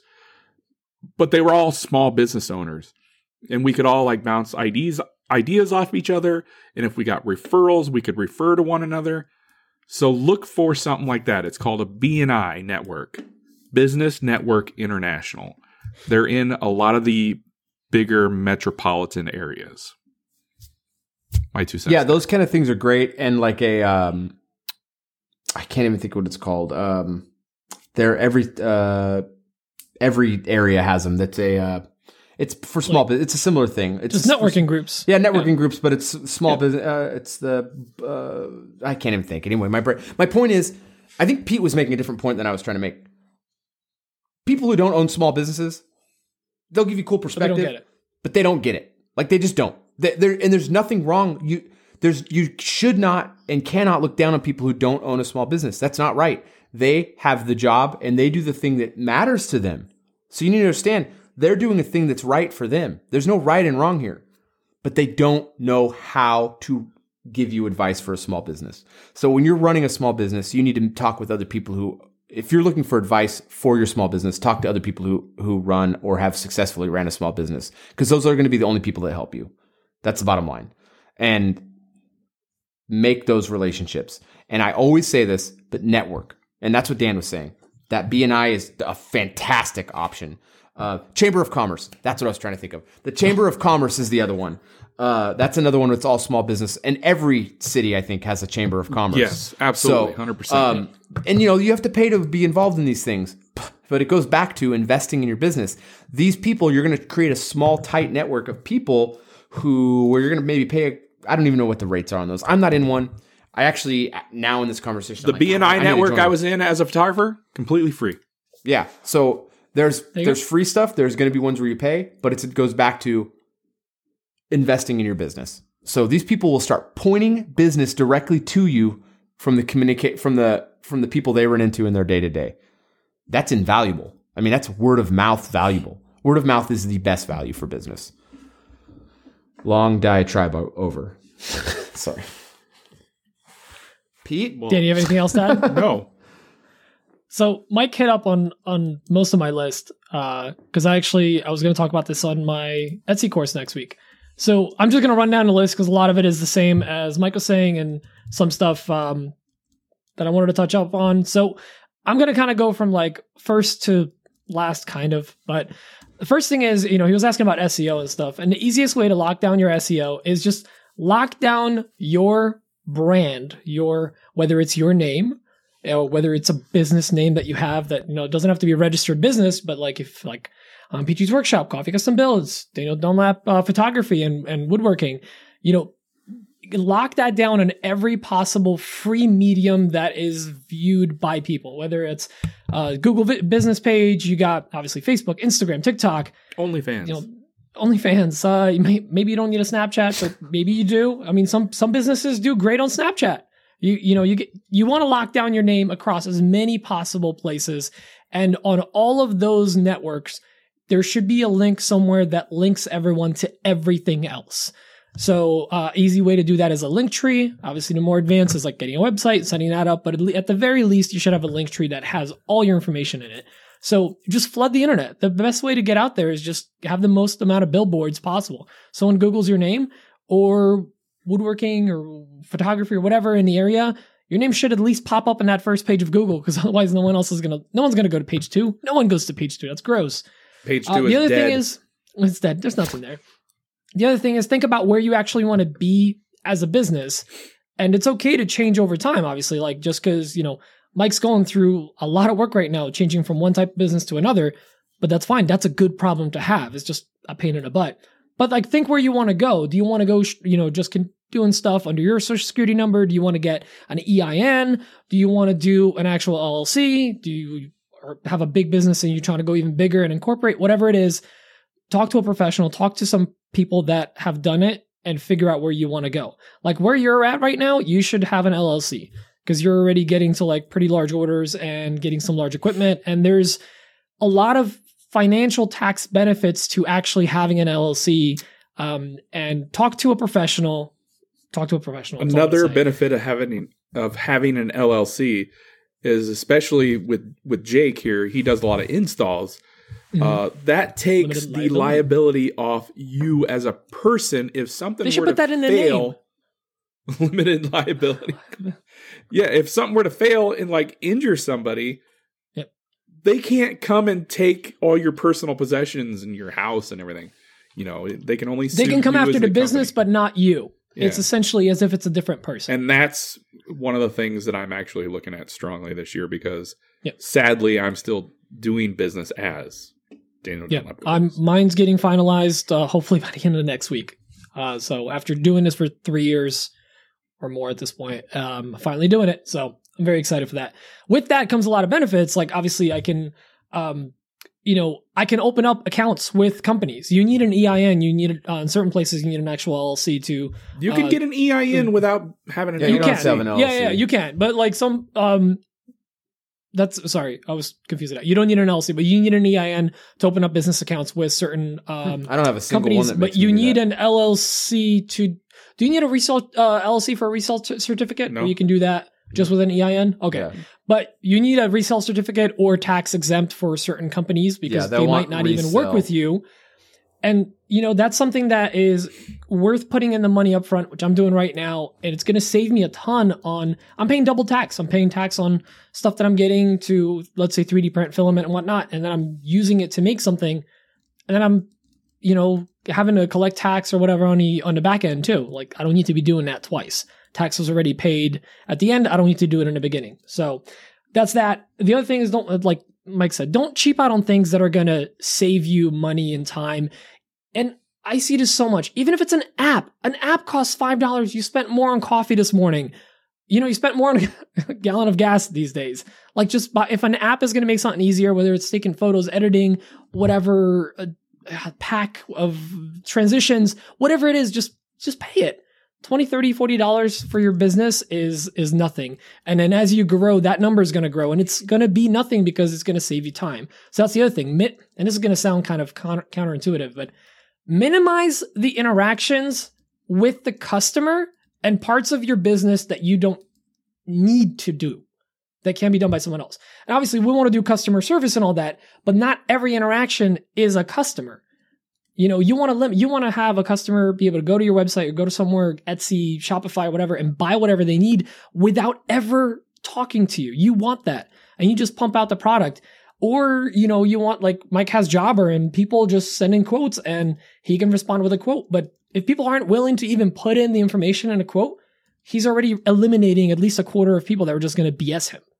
You know, like, oh, I want this price for whatever. Like if they're not willing to fill out that form, they're not gonna even get looked at. And here's So the other very thing. important. So like the other- sorry, and real quick, the other thing with that, like the jobber thing, like that form, it really, uh, uh, what Pete's saying is 100 percent right. If they don't want to fill out that form, they're not serious enough to be my customer. They're not the customer for Coffee Custom Builds. Mm-hmm. Also, when they fill out that form, they've bought in. Getting someone to buy in is huge. As soon as they get bought in, and then that they get a thing saying, "Hey, your uh, your request has been confirmed," or whatever, and then I fall. They're in. They're all now. They're in my system, and they are in my e- my little ecosphere thing, and that that's a big buy-in thing for customers when they are also it's a locked it's a good psychological thing for a client because then they feel like they've invested a bit of their time too. Right. So That's what I mean by the buy-in. They're, that's the buy-in. They're they're doing the buy-in. They've they've put their time into it now. Now they're bought into this process. So anyway, Okay. sorry, Pete. no, that that's it. So yeah, right. like, and honestly, the the baby step version of that is to buy in a customer. Most of us start getting business from Instagram and Facebook.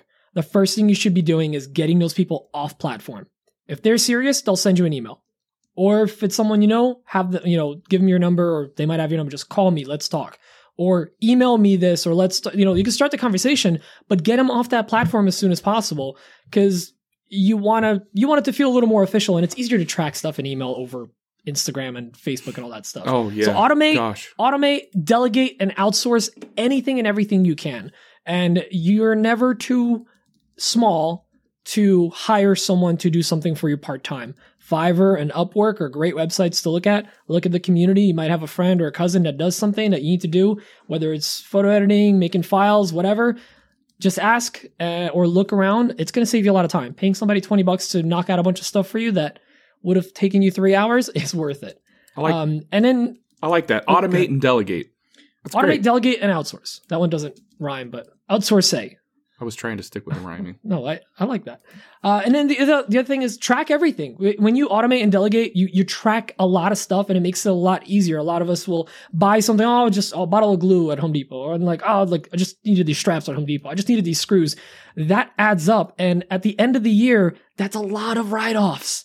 That's a lot of write offs. You, you'll be looking at your income and like, why am I missing $3,000? Like, yeah, it's a lot of you'll single or double pay uh, purchases at a, at a store and that adds up and you can expense that. I wanted to say real quick and talking about what Pete's talking about. I had um, I have my meeting with my CPA tomorrow night because we're meeting about taxes for the year and then all setting up the new stuff for the S corp.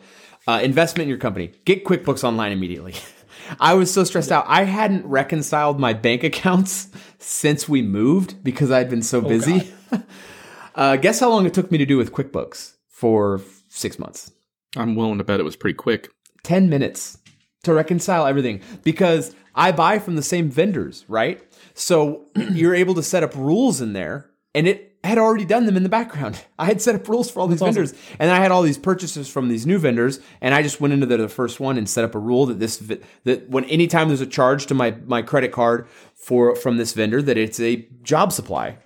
That's mm-hmm. just what it is. And it did all of them for me. So it like did oh, Luna Hi, Robin. it did like thir- it did like 30 of them in one fell swoop you know what i mean Yeah. so it, it was just minutes it was like minutes That's why I like Absolutely. Mile IQ for tracking my mileage throughout the year. Yeah. quickbooks does, the Does same everything thing in the background. You set up rules. and pay for it. it. Yes, it costs, but if you're bringing in a couple hundred dollars every single month, and there, you, there could be a month that you're bringing in nothing, and that's fine. But like over the course of the year, that thing is going to pay for itself in Yep. hours of time saved. I'm I'm very excited to get this like EIN and LLC all set up because I, as soon as I do, I'm opening up a business bank account, business credit card, all that, and I'm just going to run everything through those two just to make it super simple for me to not have to deal with that stuff. All right, there's two last points this one is very important. Be very clear, and I and I really I can't stress this enough. Be very clear with your loved ones and your family about their about your goals and their role in it. They need to be on board in some way. You want to be, you know, like uh, Kayla helps Dan with uh uh, with editing photos and stuff. Like even if if if she wasn't there in the beginning, like he, he had a need, she was there, she volunteered, or there was a conversation, she helped out. That can obviously change over time, but be very clear. Set your goals when you're making new goals. Talk about it. You want these people in your life because you do not trust me. I have been there. We've all probably been there. You don't want to be talking to your loved one, your wife, your kids, your you know brother, sister, whatever basically like angry, overworked, stressed about something you need to get done and be almost upset that they're not helping you with it, especially our, you know, our wives, wives, husbands. Like you, you don't want to get to that point where like you're overwhelmed and then you're like almost annoyed that they're not helping you. If you're not bringing them in on the conversation early on, it's not gonna, it's gonna be really hard. So you can delegate to loved ones. You just got to bring them in on a conversation. 100%. And and the last thing, like you guys hit up on the uh, networking groups, find a community, find mentors. And this is a word that isn't used that often. Find a mentor. These guys are my mentors every day. They'll, you know, it's sometimes it's a simple thing, sometimes it's a life changing thing. I have mentors that are younger than me, that are older than me, they're from every walk of life, every age group. Just because someone's half your age doesn't mean they're not a mentor to you. I have people that I follow on TikTok that are mentors to me that I can, that I've literally changed my mindset on certain, certain things. And then there's people that are in their 60s that have just gone through all of this and can really help you out. So don't be afraid to seek out people. And you don't always have to agree on everything, but if they motivate you or they teach you or they patiently push you to do better, you want these people in your life. If you have doubters and people that hate on you and friends that are just like, oh, you're doing like this little, little, my biggest pet peeve when people go like, you're still doing a little, doesn't matter what they say after that. If there's a little in there, they just don't take your business seriously. And it, it doesn't matter the tone they say it in. It's like when someone thinks of your business as little or whatever, like, yeah, this takes a lot of work. So you clearly don't appreciate it, you know? Or there, are you still doing that photography thing? like, okay, yeah, like that's, yes, I am, mom, you know? yeah but that's, that's it. That's my those whole kind list. of people need to like just you need to push them away for sure but you also Yes. need to understand that uh no one's gonna know your business like you Yeah. so like of course. you yeah. can't like um this isn't a Don't push them away. Educate them. Right. This isn't a, Educate this isn't them, a commentary on what you just said, Pete, at all. That, at all. All I'm saying, this is my my point is is um man, I don't want to say that. Um I nice.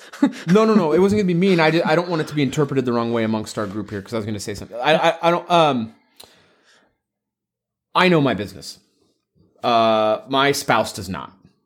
That's the bottom line. She just doesn't know my business at all. She doesn't know the needs of my business on any level whatsoever. but she knows your goals. Right. She knows my goals, but she doesn't know how to run my business from the day to day on any level. Like she just doesn't. Uh, there has been this isn't going to happen, but there has been talk of her coming in to help at some point. Uh, I don't know if that's going to happen. We both don't know. I don't know if we could even handle working together. I don't know how that would be. We we have completely different. We're completely different people. My wife and I. Uh, we have very. I'm a very. I'm a very. I take my business very seriously, especially on the business level, and she just has nothing to do with it. Uh, she's very supportive. My wife is incredibly supportive and incredibly patient, and uh, she's just a really wonderful person. And um, We've met her. She's great. yeah, so I mean, it, so for so for me, I there there's just people who don't get that, and she's a better person than I am. My wife is a better person than I am. Bottom line, she's a better person than me, but she can't do what I do with my business. That's just the bottom line. She can't. She doesn't have that mindset, and for what she does, she's perfect for it. She's perfect for her job, and that's where she needs to be in the world, and that's where she's doing the best for the world. And for me, I'm in my business because this is where I need to be. And I didn't, I was, I started this path when I was 35 or something. I have never been satisfied with my career in my life, ever. Working for someone else, I didn't realize it until really the last year. But I was never happy because I wasn't working for me. And that's the bottom line. And some people just don't get that. And it wasn't because I didn't want to be told what to do. It was because uh, that's how Dan is. Yeah, Dan. Dan's a lot of motivation for Dan's life, and this is not a dig on Dan. This is just a fact. No, it's one hundred percent accurate. a lot of motivation He's on said this multiple times. on Dan and Dan's life is not being told what to do by other people. If if you knew Dan more personally, you would understand how much that reflects in every facet of Daniel Dunlap's life. It Dan drips that uh, methodology. It's just a fact. It's not for me. It's it's not the uh, not being told what to do by other people. Whatever it is, what it is. It's I don't want to deal with other people's crap because this business is my problem. I prefer to. I'll work. When I was saying earlier, I'm working like 18 hours a day right now and four, 16 hour days. I don't care. It's hard and it's a hard thing to do. And that doesn't take away from how hard it is. But I would rather do this than work four hours for dealing with someone else's crap. I'd rather put in all these time. It's just better for me. But for my wife, no. She'd rather work dealing with someone else's problems. She literally, my wife literally deals with the emotion and mental problems of other people in this world. I can't even wrap my head around how she does that. I could not do it. That's literally what she's chosen to do with her life. Like I, so the they're they're both valid. Neither one is better or right or wrong. But I can't go to my wife and say, "Hey, what do you think I should do with this?" Because she doesn't have input that would be helpful. Just like she wouldn't come to me and say, Hey, we're dealing with this child with this issue. What do you think? I have no input. I just don't have any valuable input for that. So you need to find people around you who uh, can give you valuable input, and that's other business owners. And either I would recommend you find people who are at your level, but I would really recommend you find people who are well past your level, who've already experienced those first few years, uh, and can give you a lot of good advice because they're gonna they want you to succeed. Most real non slimy business owners want to see other business owners succeed. Yeah. Because you're not taking away any business from them. Like you, they're if like Shoot, I have buddies that are I- in the we- same we- business as me, we and all we're, sell we're helpful templates for or each other. Yeah, exactly. Like I mean, yeah, I got you don't furniture like, guys in the area that we're we're tight. I work with. I'm wearing a Bidwell hat. They do the same thing I do, and we're like two hours from each other, but we both help each other out. and they, we you- send each work other work all together. the time. They send each other business. Yeah. Exactly. I mean, it's all about Yeah. the community and the network, and we, I want them to succeed so bad. I do not want them to fail. I Yeah. really don't want me to fail. so yeah. anyway, sorry. I know Dan's trying to give us the wrap it up. Uh, I can see it from his eyes. Um, he has to pee. Are you telling me what to do? no, I'm interpreting You're getting what you'd sleepy, like Dan. us to do. No. Anyway, this is a very, very long episode, and none of it's getting in the show. So, Hey, uh, dare I thanks, say we've Jake. done our first topic episode in like months. What was Jake's original question? How do you do administrative work? Administrative stuff and He said wheels or doors, business and we went on this long. no, no. Yeah. Uh, he said Smith or Rock. No, anyway, let's call the show. Uh, big thanks to. Uh, well, that G.I. was a really good topic. They, Yeah. that was a big thank, or that was a big long topic, and that was a really fun. Thanks for the great. I feel like that was a pretty good talk. He, request, he did Jake. say it was a open. He asked me to make it a topic, and I'm like, call it in, and like let's we'll take it from there. Yeah, you we got had a a good serious discussion. That never happens. Yeah, that was good. Uh, big thanks to all the people who called in. Thanks to all you. You guys are awesome. Thank you to the patrons. Um, I did want to do a quick thing. I didn't mention it in the show, but I did get my new website up and running, and I am running a 30% off template sale right now. So uh, go check that new website out. That is coffeecustombuilds.com. Uh, I really appreciate that. Um, Dan, go check out Dan on Etsy. He's got his new uh, his new inserts over there. Go check out Pete. He's got the uh, the, the the plastic army. Um, what was Yep. And the Etsy class an Etsy next class week. next week. Or- what, I'm actually looking week, forward yeah, to that. what's the not the terracotta army? We got to figure out what to call it for pizza. Army. Plasticata army or something. PLA? Like PLA army. PLA? No. Anyway, big thanks to all you guys. Keep sharing the show. Keep uh, showing us all the love Oh, you whoops. show. We love it so much. Uh, you guys are the best. We'll talk to you soon. We'll be here recording next Tuesday. Early in the week, so be there for the This pre-show. coming have a good Tuesday, not yeah, next this Tuesday. coming This Tuesday. Yeah, coming- yeah, this coming Tuesday, the next Tuesday on the schedule. Have a good one, y'all. Bye now. Bye bye bye bye. Love you long Bye. time.